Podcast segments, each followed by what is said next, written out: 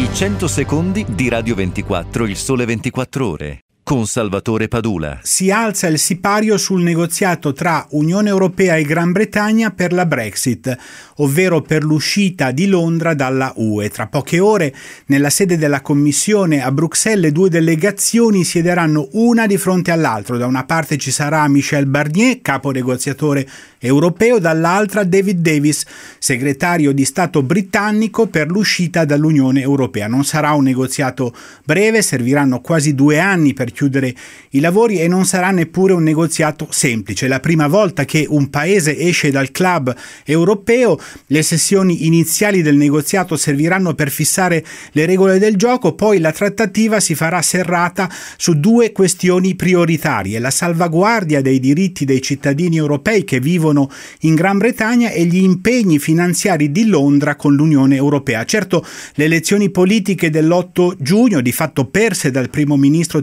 Theresa May hanno aperto all'ipotesi di una Brexit più morbida rispetto alla possibilità di un divorzio netto e profondo. Così già oggi il ministro Davis potrebbe presentare un'offerta molto generosa ai 3 milioni di europei che vivono in Gran Bretagna che non muterebbe di fatto le attuali condizioni per la permanenza in Gran Bretagna, garantendo ai cittadini europei gli stessi diritti di cui godono adesso. Capiremo presto se sarà un'apertura vera o solo una tattica di Londra per resistere su altri fronti, a partire dal controllo sull'immigrazione, tema che da sempre divide Londra dal resto dell'Europa.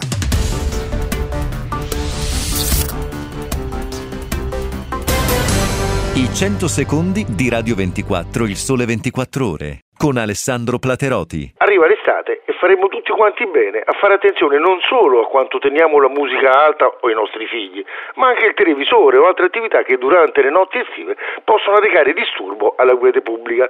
La Corte di Cassazione, con la sentenza numero 28670 pubblicata in data 9 giugno 2017, ha messo nero su bianco alcuni punti importanti che in Italia sono stati oggetto non soltanto di cause ma anche di scontri fisici molto violenti fra condomini.